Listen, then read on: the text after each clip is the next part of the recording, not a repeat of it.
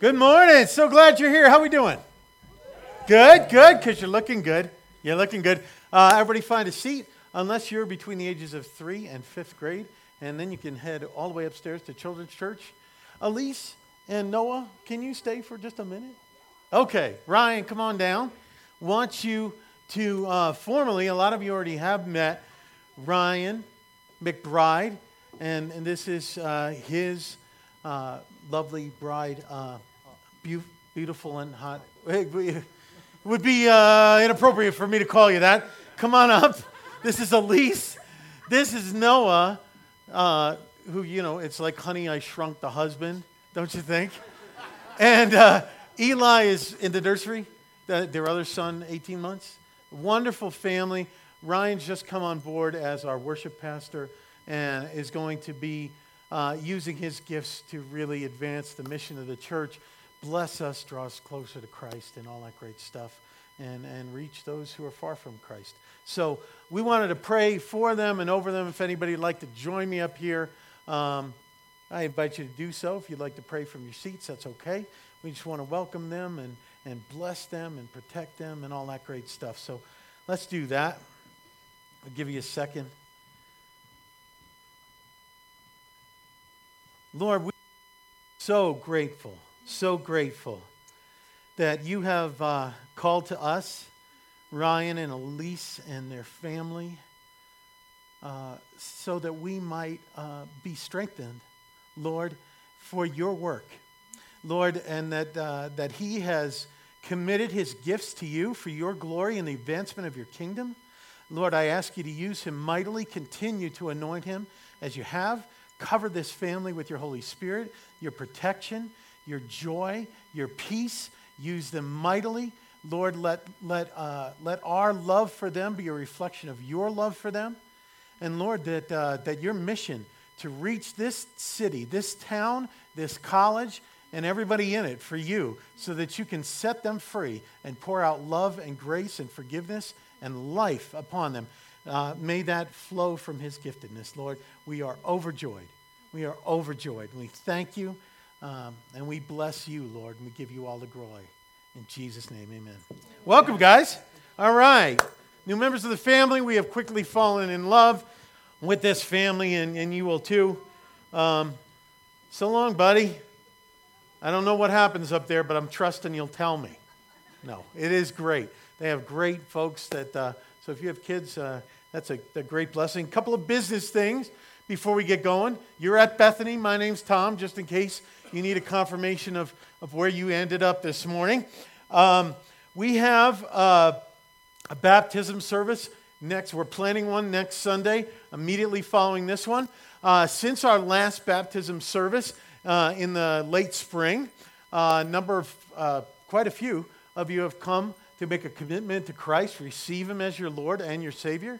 The next step in that faithful process is the public proclamation of that, celebrating that with the body of Christ through baptism. Uh, so if you'd like to participate, I'd ask that you talk with Matt or talk with me, and uh, we'll get that going for next week. Um, there's a couple of things we need to go over, but uh, we would love to celebrate that along with you. Um, while I was out of town, there was a double header, the Battle of the Baptists. In, in all love and all, we got shellacked in the first game, team. What happened? What happened? Well, you, it was okay. It was tied. You split the games. It's good. It's good. It's loving. Yeah. This week, 6:30, Southwest Field, Sugars. The result is not going to be sweet for them. Okay. All right, come on out if you want to play, if you want to cheer. We have a great time out there. 6:30. Uh, college students. Final thing, want you to be aware. 6:30 tonight. Todd and Bonnie Huckabee are great friends who are spending more time with us here from Texas. I don't know where you are. They're, they're in the nursery. Um, but they are cooking tonight at their home. I want you to pick up, uh, if you're a college student, you want to go out there uh, for dinner. It's a great time. Uh, their address and phone number and all that good stuff is in the bulletin. That's tonight at 6:30, and you have some directions. Good. They're on the side of the sound booth, and we'll make sure to get them to you. Good, good, good. Okay, if you have a Bible, you want to open it to Proverbs chapter 22. If you don't have a Bible, there are some tucked under some of the seats in front of you. If you don't find one, just raise your hand, and Roy is back there. I'd be happy to bring you one. If you want to keep that, it's your own if you want it. Um, and we'd love for you to take it with you. Um, if you're not visiting with us and you've been with us, you know that we've been going through the book of Acts, the Acts series called Acts to be Continued. We're hitting the pause button on that for a few weeks. We're doing a special series called Flow Biblical Money Management. And uh, we're, we're excited. Uh, we're very grateful. Want to want to thank Dave Ramsey, who is a, a financial expert and a follower of Jesus Christ and a real sharp guy. I want to thank him and our friends at Life Church for a lot of the content that's going into uh, this material, this message.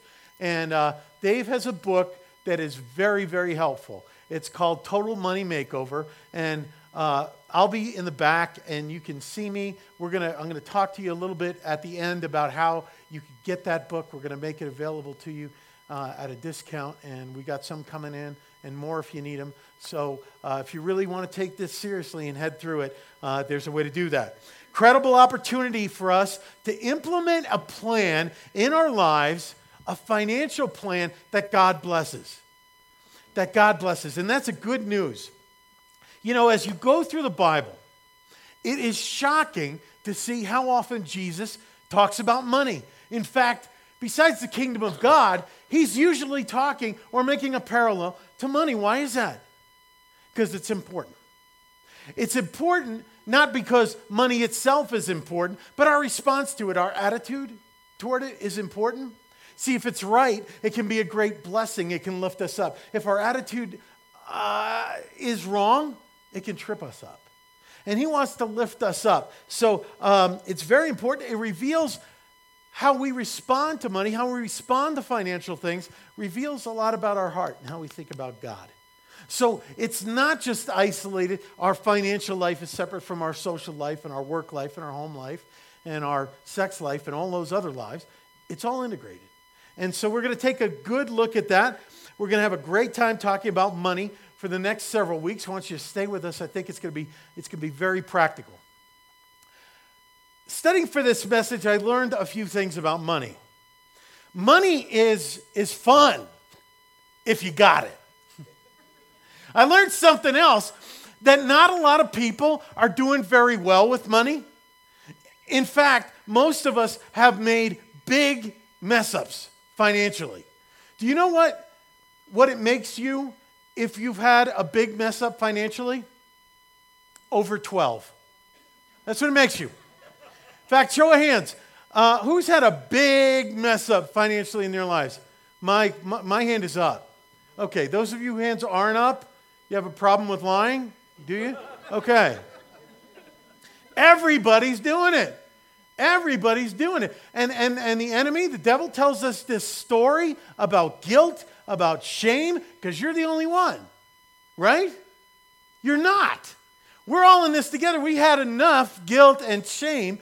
We don't need more guilt and shame. So there's not guilt and shame this morning. What we need, what we need is a solution. What we need is guidance, guidance from God about the way He's wired us, the way He's wired everything to work through His Word, and that's what we're going to study. It's good. No guilt and shame. Everybody has made mistakes. I have made some atrocious mistakes with money. Just to, just to get that out on the table so you know I'm not talking down to you, I have a little story I like to call Going Broke in San Antonio. Shree and I were married 23 years ago, uh, just about, and we moved to San Antonio and we, first of all, back up a little bit. We paid for our own wedding, spent the rest of our money on our honeymoon. That, my friends, is stupid. Okay? We were the worst kind of stupid. We were young and stupid. Okay? So now we're, we're newlyweds, and I got that male kind of pride thing right? So we're to move. We're to move to a new city. We're in New Orleans. We're all our families. We're to move to a new city. We're to make a life there. And I go ahead and I get us the best apartment I can find. It is a one bedroom apartment that's a, roughly the size of a one car garage. and I say, we're going to leave. Her parents had, had provided us with a sectional, a sectional couch thing, you know, the little pieces that come together make it look like furniture, but it's really separate chairs. The ugliest, least comfortable one in the entire world, but it was free. I decide we're going to leave it there, right? We're going to move without it because I'm a man. I'm going to provide for my family. So we were stupid on four levels here, okay? You got a bread box of a one bedroom apartment. We go out and buy furniture that we don't need with money that we don't have. Get this. We went out, we bought, uh, it was a combination. We said, we just need a little love seat. No. It turned into a couch and a big old chase lounge. They came together. Oh, yeah. We couldn't fit it in the apartment. Only the chase was out. We had to stand the couch up in the corner on its end for a year. How stupid is that? You buy something you don't need with money you don't have for furniture that you didn't measure for. So your couch is vertical on its end. It's hard when people come over not to appear stupid. That's three. The fourth thing is you know what the material was? White cotton. White cotton. And Cherie is pregnant. There is, there is one right time to buy white furniture. Do you know when that is? When they start making white dirt and never else. We were dumb. White cotton. We, we still have the chase. We had to put denim on it. It's in Tommy's bedroom now, but it's just a reminder of our dumbness. And then, so we get, Tommy comes along. We're living in San Antonio. I just compile this, you know? I got the furniture. Now I need a house. So I buy a house and we got the baby, we got the couch. The couch is laying down now. Got the house. Lose my job. Lose my job. I got to tell you, we went through nine months of doing odd jobs and, and finding stuff, and we lost everything. Everything. We couldn't hawk the couch and the chase because people in San Antonio were too smart to buy white cotton furniture. So that was no help. But we got through it. I got, I have some good news for you. God is faithful. Whether you have a lot, whether you have a little, whether you're in the negative category, God is faithful. And here's the good news. However, you've messed up, and however I've messed up, whether that's in our finances or in our social lives or in our relationships, God's grace, God's love, God's forgiveness is bigger than our mess up. That's the message of the cross. You're never going to get bigger than that. That's the good news. There's a new life, there's hope. Here's the flip side of that story, just to lead in before we kind of get into the, the meat of the message. I found a job. God blessed me with a job. And here's the irony it's in fundraising. Okay? No, I have nothing. I have lost everything. And now my job is to ask other people for their money. I could just see Jesus laughing his head off over that. But it was his plan. And it was great. And he has blessed us richly. And as things changed for us, there was a day when I had a job and was presented with another job that doubled my salary. Praise God. I, I mean, we were making ends meet before. Those ends weren't just meeting now, they were flapping around us, tying in a bow. I was swinging them like a lasso. We had, we had some flow going. And those people who tell you that people with money are miserable, uh uh-uh. uh No, I am not here to tell you that money is going to give you peace. I'm not here to tell you that money's going to make you happy, make you a better follower of Jesus Christ, make your skin clear up, make, make your girlfriend come back to you, whatever that is. It's not going to happen. I don't mean to tell you that. But what we found out was who we were when we were busted, broke, visiting car lots on the weekends because they were giving away free pizza. And when we had a lot, when we got to have a lot, that didn't fix our lives. That didn't fix our lives. All the junk that we had when we were broke was amplified when we had a lot. Here's what I'll say about money, regardless of where you are in the spectrum, is that it doesn't fix your life. It doesn't fix your life. It just makes you more of what you already are. So here's the moral of the story. If you're a real jerk and you're broke and then you get rich, now you're a colossal jerk who gets to be a jerk in more expensive places with more well dressed people. It doesn't make you not a jerk. And if you're poor and you have this huge heart that's always looking to bless people and love people and give to people, and then you get money, you're going to be a philanthropist. You're going to change people's lives. You're going to change eternal destinies, maybe, God willing. You're going to change the world. It just makes you more of what you already are. So we have to be, as we put God's financial plan in our lives together, we have to make sure that what we are is right. Because as we become more financially solid, we're just going to become more of what we are. So you have to be careful of what we are. Here we go. It will drive you to the Bible because um, money, whether we have a little of it or a lot of it, is a source of tension often in relationships. So you know it's the number one cause of divorce? You would think it's infidelity. It's money fights. It's money disagreements. Whether you're broke or whether you have more than you can count. So we gotta we gotta get this right. And I, you might be surprised to know that God has an awful lot to say about it. Now, the things we're going to see in God's Word, you already know for the most part. See, it's about 20% head knowledge, and it's about 80% actually doing it, behavior.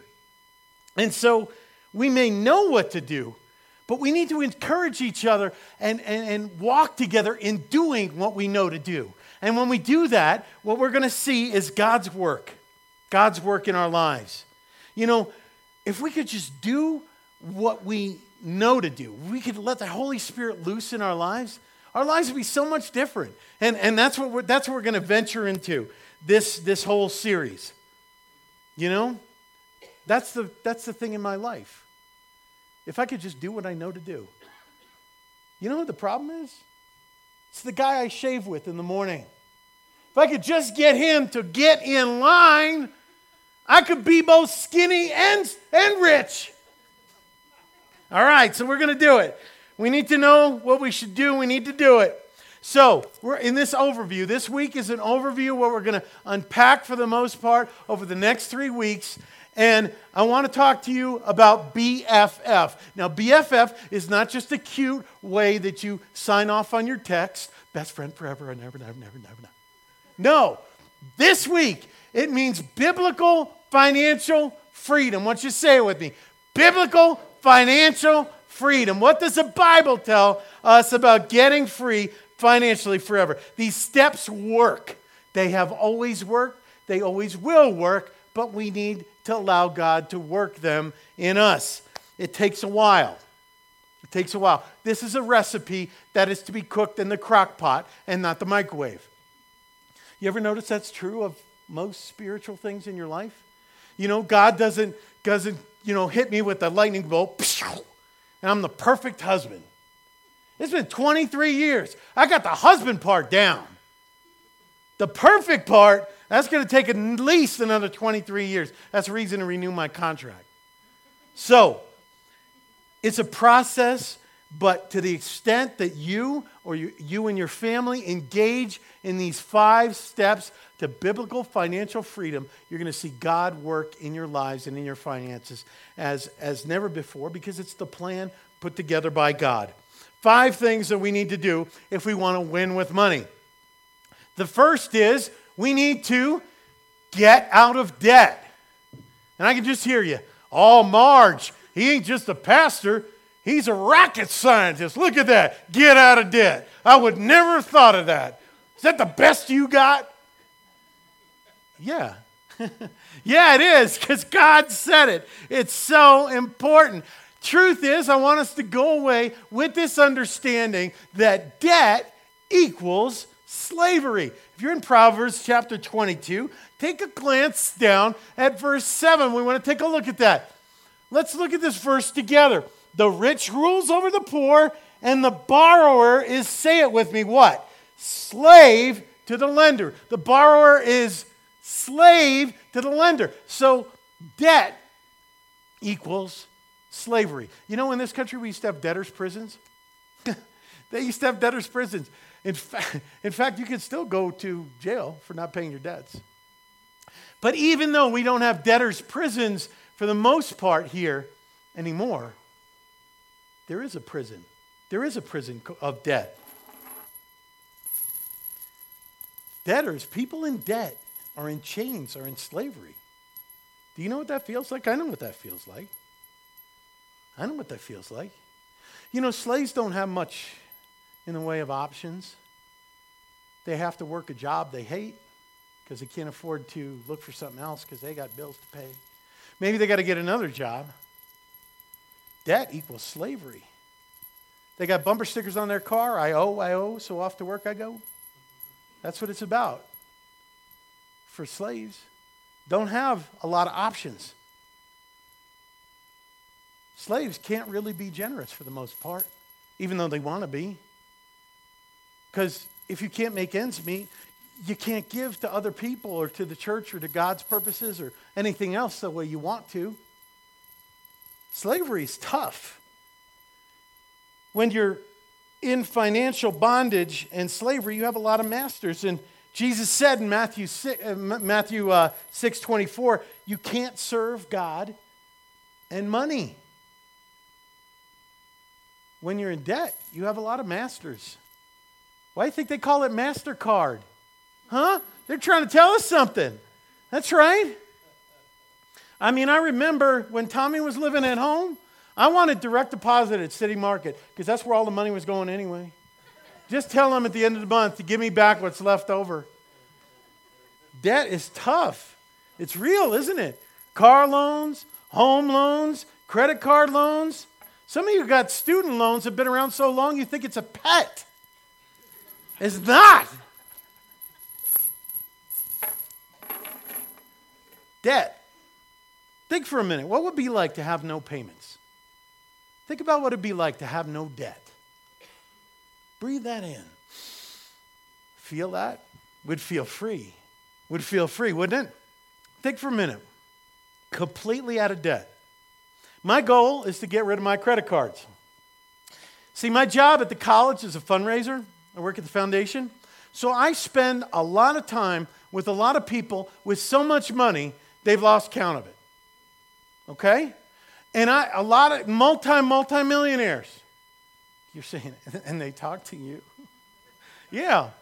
But I have yet to meet one that said, Tom, I'm going to I'm to let you in on my secret. Made it all through my Discover points. Yeah. You know those freaking flyer miles? That was my financial breakthrough moment. None of them have ever said that. Many have said, I steered clear of debt. And how many people do you know? I know a lot that these things have been less than a blessing in their lives and in their families. In fact, you might say they were a curse. Somebody's likely to say, Yes, but you can use them responsibly. You can do a lot of stupid things responsibly. But for me and for most people, the temptation is too great.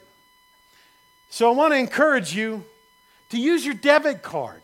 A debit card will do everything your credit card will do except let you spend money you don't have. So I buy a lot online. Good, use your debit card. These things will let you and encourage you into debt. So I want to I want to get rid of it. I want to discover financial freedom. Okay? This is Macy's. They got a lot of nice stuff. But if I'm going to buy it, I'm not going to get star rewards. Oh. This is plastic surgery at its best, my friends. Target. I'm hitting the target now. Consider it getting a plastectomy, right? Citibank, this is a platinum. You know what that means? It could get you in a lot of debt. oh, and that had your name on it. Yeah, no problem. Bank one. Yeah, I'm banking with the one. Thank you. And a gold card, Sears. That's where America shops. Not on credit. So I encourage you, I encourage you to get rid of credit. Credit cards. Did you know the average car payment in the US is $478 over 84 months? $478 a month for 84 months. Now, if you invest $478 per month from age 30 to 70 in, in a, a decent growth stock mutual fund, you know what you have at 70? $5.6 million. Hope you like your car. It's amazing. It's amazing. So, so we just need to think about the Bible says that debt makes us slaves, makes us slaves. God wants you to do something. God wants you to do something. And it's be free. It's be free. We're going to talk about how to do that. You say, well, there's a lot of things that I feel like I should be doing that I don't have the money for that I'm going to have to decide not to do. If God really wants you to do something, He'll provide the money for you. Stop whining. It's true. It's true. He will. We don't need some sophisticated reason why we need things we don't need. Turns out it's just not some ancient, dusty scripture. The borrower is slave to the lender. And you can't serve God and money, so let's be free. He wants us free. And the whole idea of getting out of debt celebrates as we, you and I get out of debt financially, we'll do that and we'll celebrate the fact that Jesus was all about getting out of debt. In fact, we had a debt that was so much more serious than financial. We had the debt, the payment, the monthly payment, the eternal payment of our sins, which is death and separation from God. And Jesus paid it all with his finished work on, on the cross for our sins in our place and those who have received him know the freedom that this provides. Same way, he wants to set us free from financial debt and the misery that comes along with it. Number two, quickly, second thing we need to do is act your wage.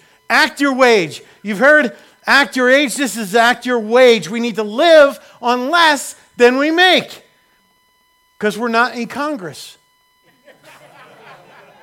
Bible says it this way Bible says it this way Proverbs 21 20. Precious treasure and oil are in a wise man's dwelling. Get this. But a foolish man devours it.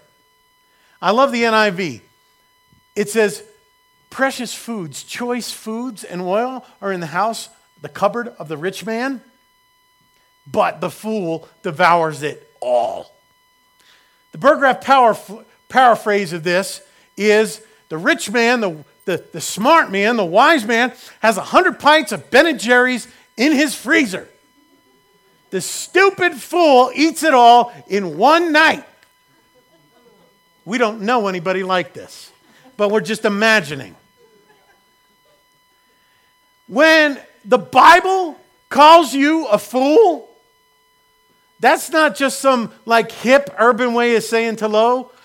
Hey, Aaron, how you doing, fool? No, that is not that. The biblical fool is not a greeting.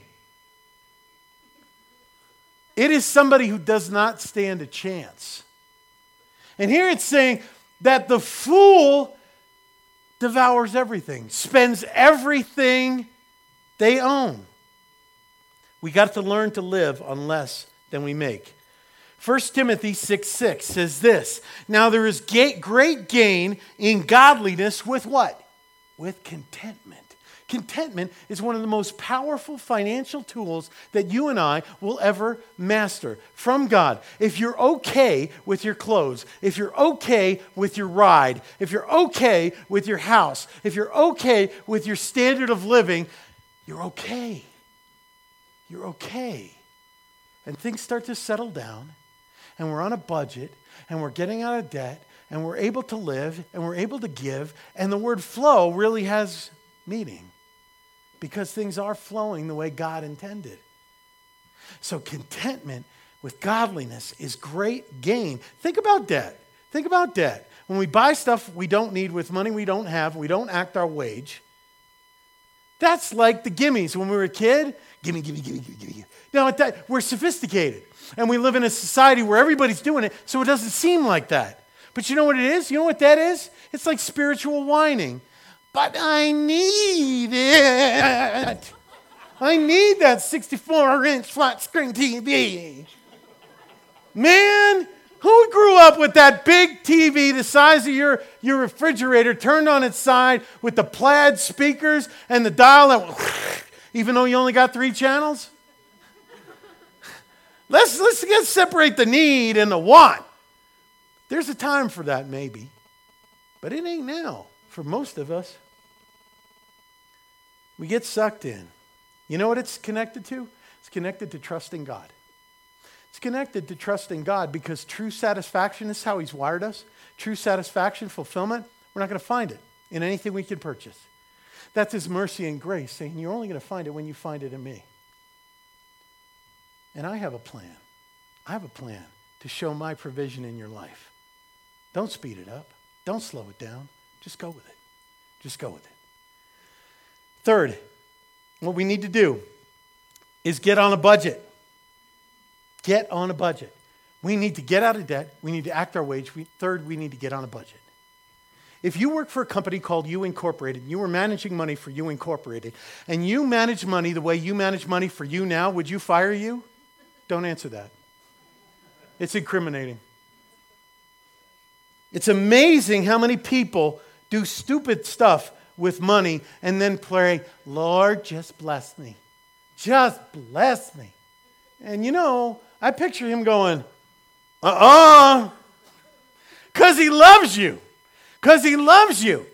Because your life's going to be a train wreck if you do with a lot of money what you've done with a little. You, you remember the parable of the talents in Matthew 25 Jesus is talking about? If you haven't, you want to read it. You want to read it. It's, it's striking. And basically, what it says is if you can be trusted with a little, he'll give you more. You could be trusted with more. But if you can't, you won't. I think philosopher Kanye West had it nailed when he said, Look at his ambition, baby. Look in his eyes. This week he's mopping floors, next week it's the fries. Do you remember that? Yes. But think about it. You're working at Mickey D's and you're working on the fry station. You do a real good job there, and what do you get to do? You get to be the Big Mac Mac Daddy, right? That's shoot for the stars, my friends. Now, if you do a good job doing that, you might be regional manager someday. But if you mess that up, you're back to the fries. That's how it works. It's how it works in the world. And God said that's how it works with Him. When a child, we have two children who are now driving, and that, that for a parent, you see this gray hair? That's what it's from. At 16, operating a motor vehicle. Now, no matter, no matter, I will say Tommy is a good driver now, but Bud, when you got your license, you were just, you just wanted to look cool. You're doing this thing. I'm like, oh my goodness, you know, 10 and 2, please. Quincy, Quincy, very careful. But I don't care who you are. At 16, you are untested. Maybe verging on incompetent and be on the wheel. I don't think a loving parent buys a child that just got their license a Viper. I don't think you need to go 0 to 60 in 3.2 seconds or whatever that is. You need to be driving dad's old 1996 Hoopty mobile that might not get to 60 because that's love. Right? That's what your Heavenly Father is saying. He's saying, Kid, I love you my child, my son, my daughter. I love you. This is the way to go. This is the way to go. If you do this and you show yourself faithful with little, I will entrust more to you. But it is not loving for me to bless you. Look at people who win the lottery. It is not loving to bless somebody with something they're not ready to handle. Right? Somebody goes from being dirt poor to winning the Powerball, right? They get a divorce, their kids don't talk to them anymore, their family's mad at them, they get their personalized NASCAR repossessed, and they go broke and they declare bankruptcy five years out. That is not a blessing. And yet, this is the very thing we cry out to God for. Bless me more. Bless me more. He's going, I love you too much to bless you more. You're just going to do more damage. So the good news is this he's not, he's not turning his back on us. We're going to get on a budget. We're going to make some plans. We're going to make some plans. Getting on a budget. Luke 14. Let's take a look at that. This Jesus talking. It's in red letters. When the boss is speaking, you sit up, you take notice. Luke 14, starting in verse 28, Jesus says, For which of you, desiring to build a tower, does not first sit down and count the cost, whether he has enough to complete it? Otherwise, when he has laid the foundation and is not able to finish, all who see it begin to mock him, saying, That's the guy who began to build and was not able to finish. The Burgraff paraphrase is this if you don't plan and you don't budget, you start things you can't finish, and people point at you and laugh. Not people in Bethany. We wouldn't do that. Other people will do it. You better have a plan. Otherwise, you get halfway through not building a tower, building your future, building your life, and you can't finish because we didn't plan. We didn't have a budget, right? Think about it. Think about, imagine, and this has to be an imagination for me because it, it's not happening in the natural right now. God, it's not. Imagine that you're building and contracting a $4 million home. You're interviewing contractors. And one contractor comes up to you and he's going to tell you how he's going to build your home. So he takes his huge used lunch bag, he rips it apart, puts it on the truck of his car, trunk of his truck, and he says, basically, we're going to find some wood. And we're going to nail it together, and it's going to come out something like this. You're not only going to say no, you're going to say, hell's no. Walk. Next. What does that have to do with me? You are going to handle as a normal working person 2 million, 4 million, some of you 5 to 6, some of you 10 million dollars during the course of your working life. Don't plan on the back of a used lunch bag. God's going to say, "Next." He wants to pour into you good planning budgeting. You know how we used to budget when we were first married? You get to the like the 20th day of the month, you figure out how much money you have left, you divide it by the number of days until payday, and you make sure that you don't run out of money until that very last day. And, and you make sure you run out of all of it, which is usually not hard. That is a train wreck of budgeting. Let me just tell you. We need to sit down before the month starts on paper, on purpose. Lay it out. Give every dollar a name, and if you're married, agree on it with your spouse. That is the way to plan because he's, he's building in you. Not that your financial life is, is the most important, but it's all connected. He has a plan for your life, He has a plan for your finances. And if we're going to do that, we have to follow His, his lead. God has a plan for your life, and He has a plan for your finances. To follow his lead, we need to do number four, which is save. For years, I was good at making money, but I was not good at managing money. So I would try to out earn my stupidity. You ever did that? Not a good plan. Not a good plan. Dave Ramsey, in his book, uh, and I encourage you to get it, says we need to save for four reasons. I bet you can understand what this uh, visual aid is about. My grandmother used to say this what? Save for a Rainy day. That's right. Save for a rainy day. You know why? Because it's going to rain.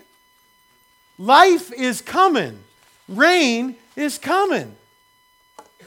Be ready for it.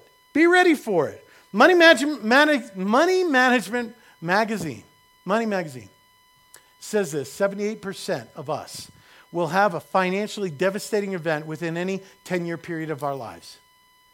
Who knows what it'll be? Could drop your transmission on the way up Monarch, downshifting or down. Kid needs emergency surgery. Could have an unexpected pregnancy. I've never understood that really, that term. Haven't figured out what's causing that. Got, we got another message for you. It's coming another week. Your Uncle Gus passed away. Nobody wants to bury him. You got to do it. Maybe you get laid off. Who knows? But life's coming. You know Murphy's Law? Murphy's Law says whatever can go wrong will go wrong at the least convenient time. If you and I save three to five months of expenses, living expenses, we put that in between us and Murphy. We put that in between us and life. So when life comes and says, What about that? You can say, What about that? What about that? I got a God, and I got the management of the money. And so Murphy goes to the weird guy next door, and we get to help him out. That's the plan. We need to be solid and healthy so we can help out others who need it. Let's take a look back at Proverbs 21:20. 20. It has something to say. Precious treasure and oil are in a wise man's dwelling. There are stores, there is savings of treasure and oil in a wise man's dwelling. We need to save. We need to save for three things. One is for those emergencies, to have an emergency fund. Number two, the reason we need to save. First of all, I want, I want to point out take a look at this. If you're wise, you save.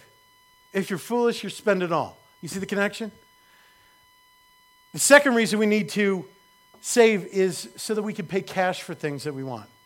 These are Benjamins. Um, they're mine, but they're going back in the bank tomorrow. They're just a prop. Um, $100 bills. You know what happens when you spend cash?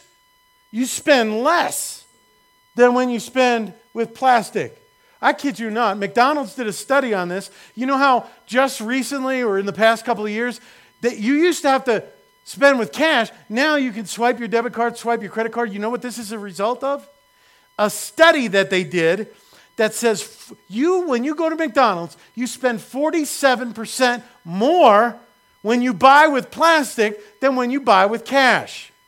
This is what it's like. You go to Mickey D's, you go, well, yeah, supersize this, supersize that. I'm going to get the apple pie, one of those shakes, and I'm paying for him. Now, when you're paying with cash, you walk up and say, I like that McChicken off the dollar menu, and he's on his own. Because let me tell you what happens when you touch the cash. You get to know what it's like to have money. You call him Uncle Benjamin, he becomes part of the family. You go to buy something, and it's like, there's a pain involved. And that pain is a good pain. He said, maybe I don't need that. I'm going to stay with Benjamin. When we spend with cash, we're more careful. You ever go to a stereo store or an appliance store, a TV store with cash? Take it out. Start waving it around. These people have never seen it before. You will get service. You can get better deals with cash because they won't have to pay the, the service fee for the credit card. You go up to the register, yo, dude, this guy's got real money. Call the manager. I don't know how to ring this up.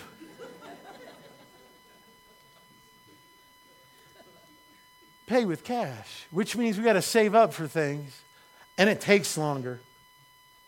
Third reason we need to save money is when you save money, you can learn to invest money. Did you know that $100 invested every month in a decent growth stock mutual fund that we talked about before between ages 30 and 70, do you know what you ended up with? $1,176,000 when you're 70. For the price of a latte a day. For a month, for pizza and cable money, we can retire and not buy the book 70 Ways to Cook Alpo and Love It. We can retire with dignity. It's amazing. It's amazing. You see how all these st- things start working together? Because you can't do one, you can't do them all unless you do them all. Get out of debt, you act your wage, get on a budget, you start saving, start investing. Last one, we'll let you go. But this is the best. You get to give. Oh, giving. That is the most fun that you can have with money. That is the most fun you can have with money. Blessing people. God blesses us so that we can bless other people. Proverbs 3 9. This is beautiful. Take a look at this. This is the flow illustrated. We talk about we talk about giving and we start with a tithe. We talk about, you know, supporting the church and God's work, and that's a great place to, to begin, but it doesn't stop there. Here we go Proverbs 3 9 and 10. Honor the Lord with your wealth, however much, however little that is, with the first fruits of your produce. Get what God does. Then your barns will be filled with plenty, and your vats will be bursting with wine. Why? So you can get big and fat? No! When he fills your barn with plenty and your vats with wine, symbolically, you know what that's for? So you can pour it out to other people and bless their lives and change their lives. And as you're doing it, he's refilling your storehouse because you filled his. And you're obedient to him. And he is glorified when he when we allow him to do through us what he does. You know what he does? God is a giver God is always giving. When the sun came up this morning, He was given to you. Right? When you lay your head down, He is giving to you. When He is by your side protecting you, He is giving to you. When Jesus hung on the cross to deliver you from death and sin and pay your debt, He is giving to you. Every moment when He's begging for you to pray and ask and lift his name up. He is giving to you. His presence is giving. Our God is a generous God. And we will be filled with incredible joy when we become giving people. I'm not asking for your money this morning. I'm asking for God, for us to allow God to do everything in our lives with our finances that will glorify Him. And what glorifies Him, He, he blesses His people. He does. This is not the road to financial prosperity. Is not the way to get rich quick. It's the way to be faithful and praise Him, worship Him with your wallet. I would bet that you forgot about a lot of the ways you spent your money. I have wasted more money than I've given. I forgot all about the waste. But the times when I've been faithful enough to pour into other people, I will never forget those times. Not out of pride, but because at that time I feel God most closely. It's beautiful. Dave Ramsey shares a story of this couple from the church. And they got out of debt and they budgeted and they acted their wage and they saved and they invested. They were able to give. They had a surplus after all of that. After they tied to their church about three to five hundred dollars a month they have a Waffle House ministry. They live in a big city, so there's a lot of Waffle Houses and little restaurants. It's not just Waffle Houses, but this is what they do. They go to a different restaurant. Before they go, they pray, Lord, have somebody who encounters us, either a fellow diner or a waiter or waitress who really needs your blessing in their lives. They always find one. They find a, a pregnant single mom and they leave her a $500 tip.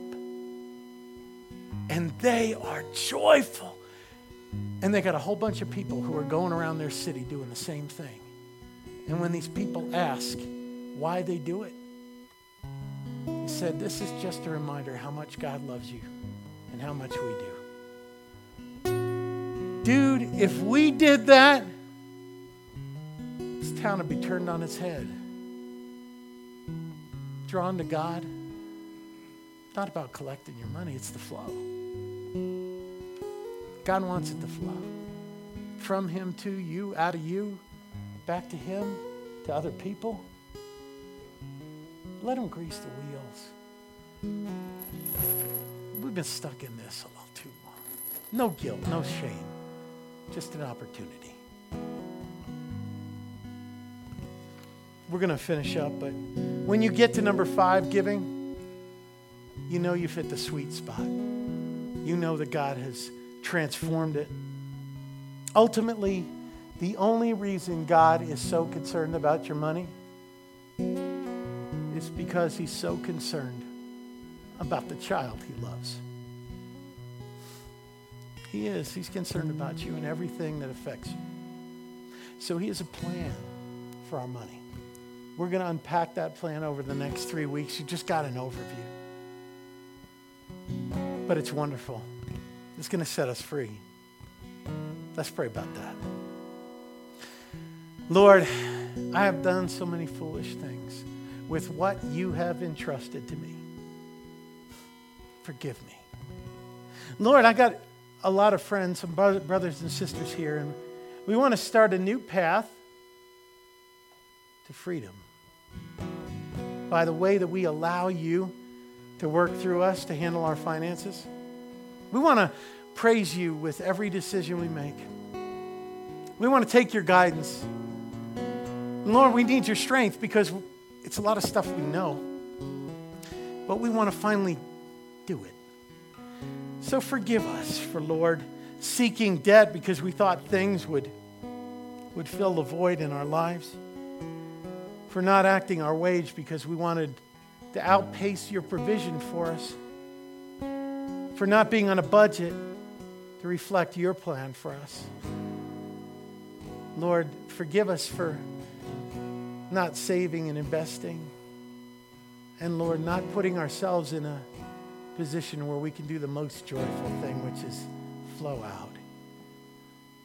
Give. Give to you. Give to people who need you, who need to know your love and, and, and be supplied and provided for. Thank you that you're giving us another chance, a joyful chance to walk this road together and be free. Thank you. If that's the uh, desire of your heart, you're a follower of Jesus Christ, you want to allow Him to speak into your life, follow His biblical plan for your finances. I ask you to raise your hand. I'm going to pray for you as I pray for myself. God bless you. God bless you. God bless you. He's going to set a lot of people free. We're going to see a lot of victory. Amen. God bless you. Let's pray. Father God, we got the instructions. We want to delve into them. We want them to be tattooed on our hearts and our minds because you made this, you wired this you know how it works. And Lord, we want to follow you. It's going to bring joy to your heart. It's going to bring peace to our lives. It's going to bring blessing to the people around us. And we want to be faithful. We can only uh, do that through your Holy Spirit. So we ask you to fill us and change us. We're starting a new path. And we thank you for providing it. In Jesus' name, amen.